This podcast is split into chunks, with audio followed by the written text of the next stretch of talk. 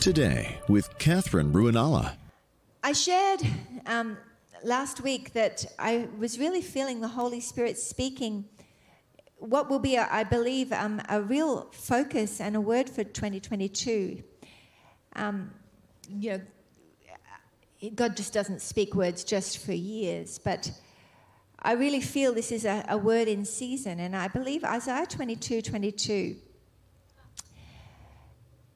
it talks about here the key of David. He says here, I will set the key of the house of David on his shoulder. When he opens, no one will shut.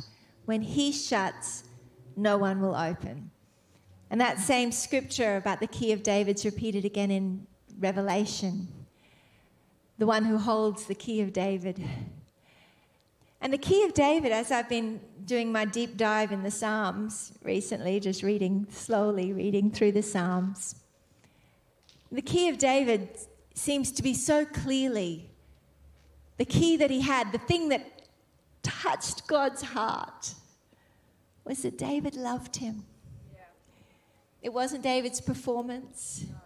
It was because, you know, he made really bad messes like murder, adultery.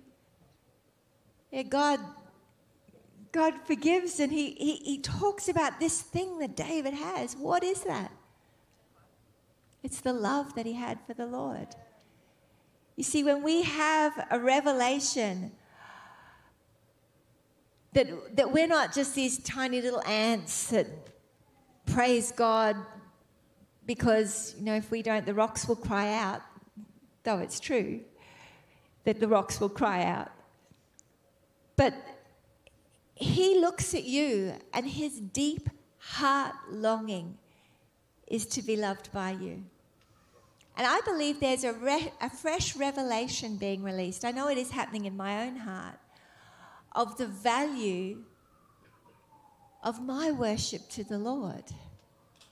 You see, we love to worship because we experience His presence, we get to see Him. But when we start to understand, I believe there's a place of maturity God wants to bring us into where we understand that worship's not just about us getting loved, but it's actually God is so looking forward to your love. He's so looking forward to your worship. Last Thursday night, I was thinking and worrying about this and that, and, and I heard the Lord break through my thoughts and said, I'm not thinking about that. I'm thinking about tomorrow night. And I got all excited. I went, What are you going to do tomorrow night? The next day I was asking him, What are you looking forward to, to for tonight, God? He said, I'm looking forward to them worshiping. I'm looking forward to them loving me. You know, we love all the things. We love the miracles. We love the glory. We love the signs and the wonders. And He loves to do it. And it, that's, that's going to increase and increase. But the highest, most wonderful, the most glorious thing in His mind, He said, They loved me. They loved me. They sang to me. They loved me with their words. They loved me with their heart. They loved me with all their heart and soul and mind. They loved me with their heart, their strength. They loved me. And when we understand that, as we we love, of course, because he first loved us. We couldn't love without him giving that love to our hearts. And we respond. But in our response, in loving him, we see it's like turning up the, the volume of water that's flowing down a river. It, there's a supernatural increase that happens. It's like a, a chain event that it just the, the glory and the increase happens. As we love on him he pours out more of his presence and we, we sense more of his pleasure. The river of his pleasure which flows from his throne. And as we worship him more comes until we can't take it anymore. And then he says pray for strength so you can take more. And that glory uh, pours down as we give, it's given back to us, pressed down, shaken together, running over, in and through and upon. Hallelujah. And it's in this place of loving Him that holy boldness gets released. Because perfect love casts out fear, all fear. That's why I love the glory. Do you find yourself when you're in that place of, where the glory of God is manifested in the room? Do you find yourself telling God, everything, you can have everything, you know? Anybody else relate? Like, yes, that's revival. That's revival. That's the spirit of revival. That's when I know the spirit of revival is in the room. Because you captured my heart. I don't care if I never leave this place. You're my everything.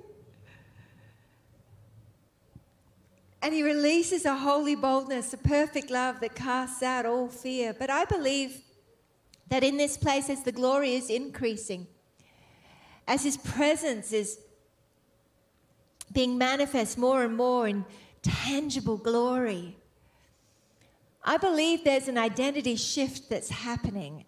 As we, are, as we are in His light, we are seeing light. And God is wanting to break off some of the filters that have been on our lenses and wanting to help us see what He sees, helping us to recognize who we've actually been called to be.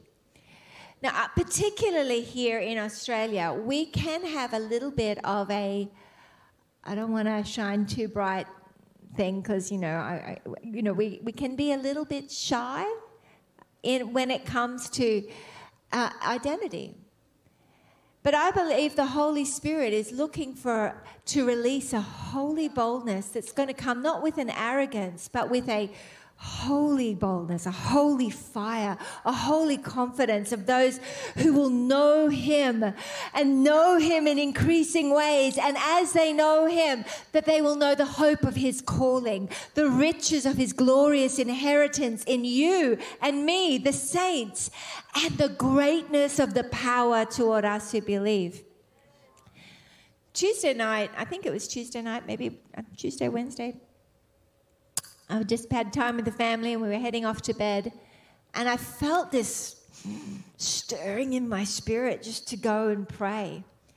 And so everyone went to bed, and I just went into the lounge room, and oh, the glory of God was just in the room. And I just began to, to pray.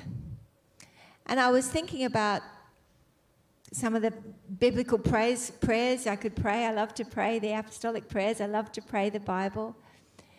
And, uh, you know, in his presence, I'm like, oh, you've called me to pray. Well, I pray. I could pray this. I could pray. I could pray the prayer of Jabez.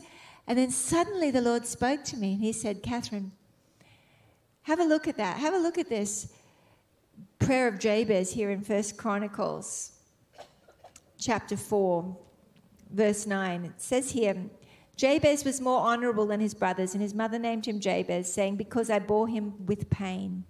Now Jabez called on the God of Israel, saying, Oh, that you would bless me indeed and enlarge my border, that your hand might be with me, and that you would keep me from harm, that it may not pain me.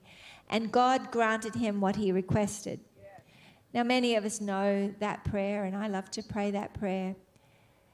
But suddenly the Lord helped me recognize that just as Jabez prayed an historic prayer here, and it's historic, it's biblical. It's, he, and it was recorded. He prayed this bold prayer, and the Lord gave him his request. And I heard the Lord say to me, Katherine, it's time to start praying historic prayers.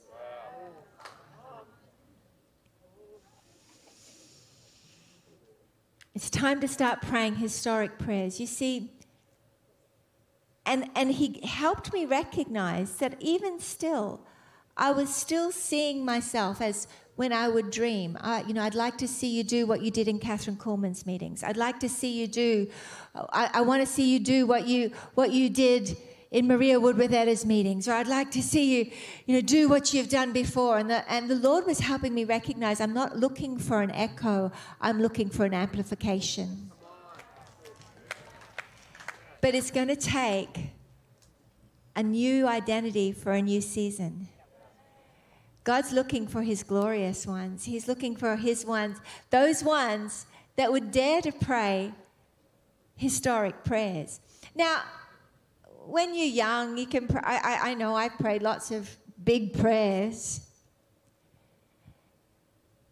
But I believe the Lord is, is, is taking us beyond just saying a big prayer and thinking that's a good prayer, I'll put that out there, thinking it's going to happen sometime in the future. But as he was speaking to me, the fear of God struck me in the room like, I, I need to be really specific about what I'm praying here because he's going to do it. You see, sometimes we pray, pray big prayers. Who's ever prayed big prayers? If you're in this church, you probably do. But there's something different about praying it with a knowledge that he's, he will do this. Not, not necessarily long way down the track, because it's easy when you think it's a long way away. Yes, God. Ask of me and I'll give the nations to you. Yes and thinking in the back of your mind that one day, yes, a long way away. But I believe the Holy Spirit is wanting to release a new level of identity and holy boldness. Where as you ask these prayers, as you, be, as you begin to pray, it's going to be prayed with a, a level of seriousness that you know.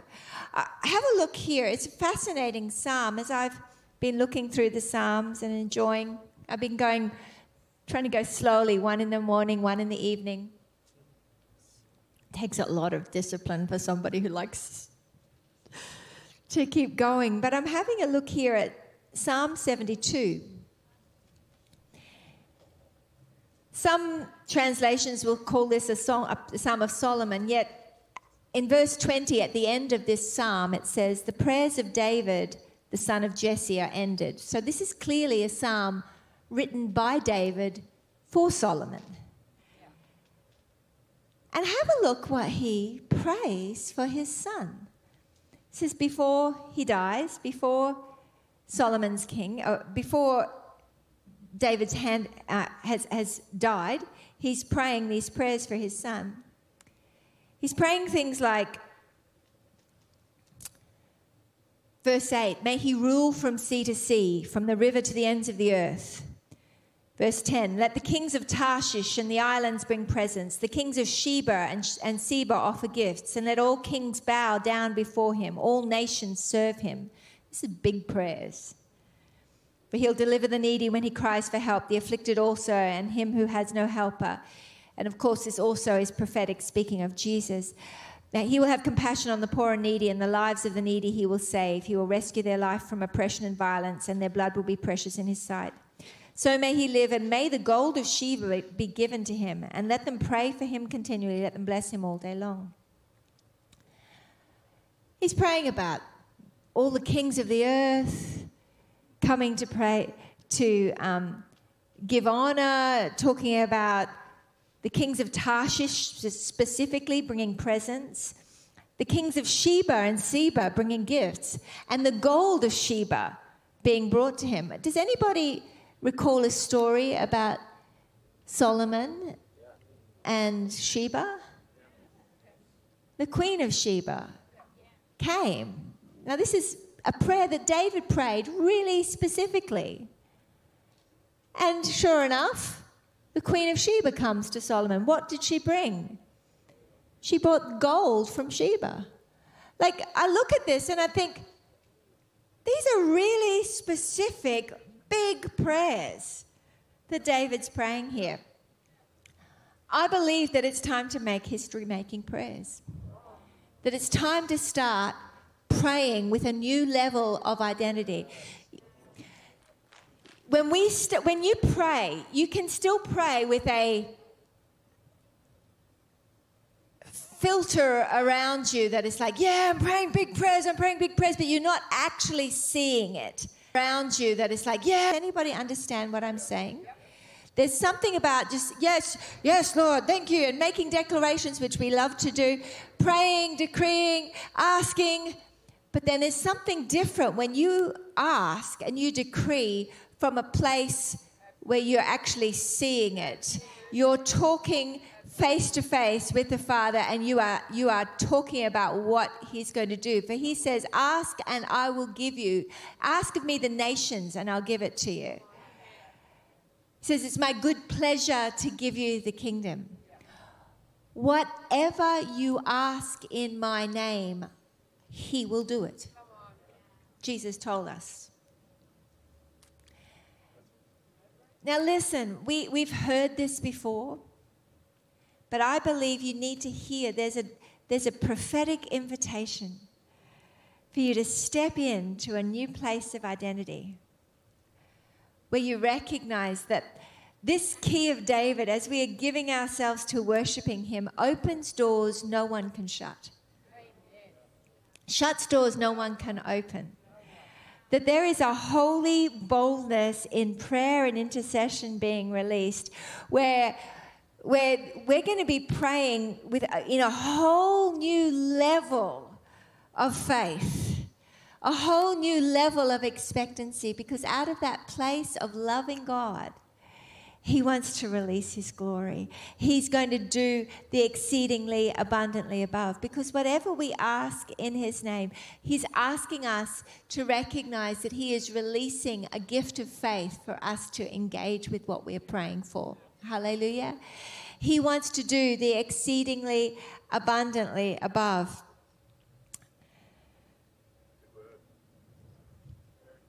What are you asking for? I remember as a young woman sitting in a huge conference. I think I was at the Hillsong conference down in Sydney back in the days when it was still in the old building. I don't remember what it's called, the town hall or wherever it was. In the olden days, hallelujah.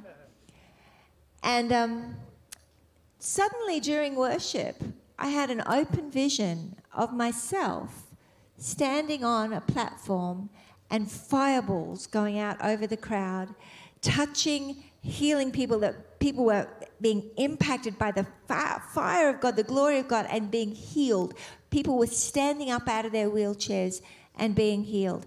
I saw sta- a stadiums and I saw the fire of God going out and people getting healed.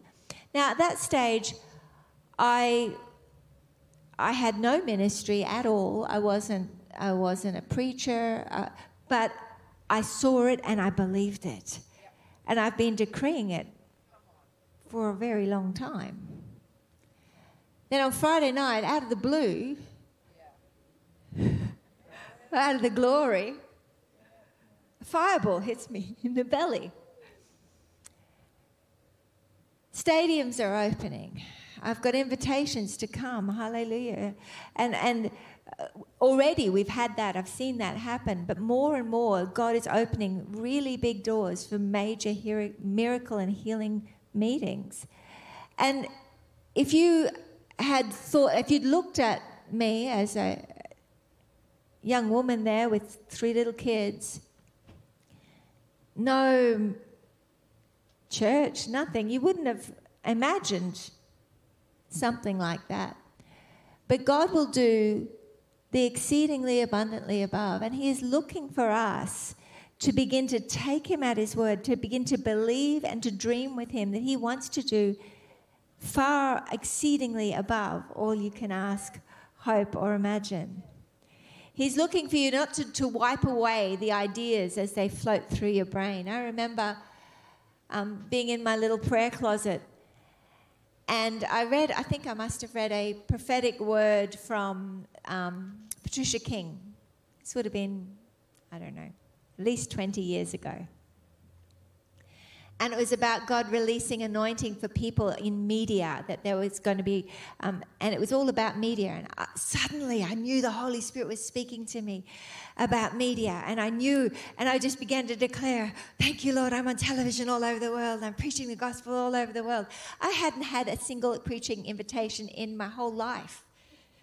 But I was declaring, Yes, God, because I recognized it. Yes, God, my spirit just leapt then. I know God. Now, this isn't just about dreaming big. Don't hear another message on dreaming big. This is listen, the Lord is looking for those who will look and see and believe what they ask for, and He will lead you to ask. And this is how you will know your spirit will leap, your heart will burn. I've got a burning, whatever it might be. What is your heart burning for? Are you burning to see the sick healed? Are you burning to see um, finance for the kingdom or what is it God's put in your heart? Those are the things the Holy Spirit is waiting for you to grab and say, Be it unto me, Lord, according to your word. I'll take that. We'll have that in the name of Jesus. And then hold on to it, decree it, and see it. Talk to Him about it, knowing that it's not some pipe dream.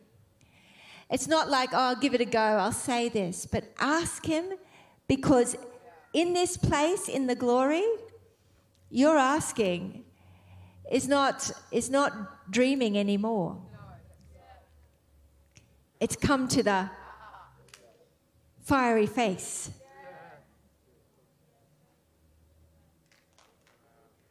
And we read about Esther coming before the king and him saying, Okay, what is it you want? Up to half my kingdom. I believe God is bringing the bride before the king in the glory. And He's saying, What do you want? God's looking for us to begin to ask, begin to ask and to keep asking, to keep asking more and more of what He is putting in your heart. Sometimes I find myself worrying about things more than I'm actually asking. Sometimes I'm wishing and hoping something would happen, when in fact I haven't actually come before Him stood in his presence and looked at him face to face. I, I, um, I, we had a birthday party for my son's 21st um, in November, just last month. And um, as they were setting up, it was getting close to the, the party starting, and it had been blowing a gale all day, and it was really hard to keep anything on the tables, and it was just really making a mess of things. And I was, I was speaking to the wind, stop blowing in the name of Jesus, and it wasn't stopping. And so, and it got to the point where it's like an hour before we're about to start, and the wind's just making a terrible mess. So I went into my room, and I got face to face with him. I said, Father, would you stop the wind for Joseph's party? Thank you, Lord. Came outside, completely still. The rest of the night, completely still.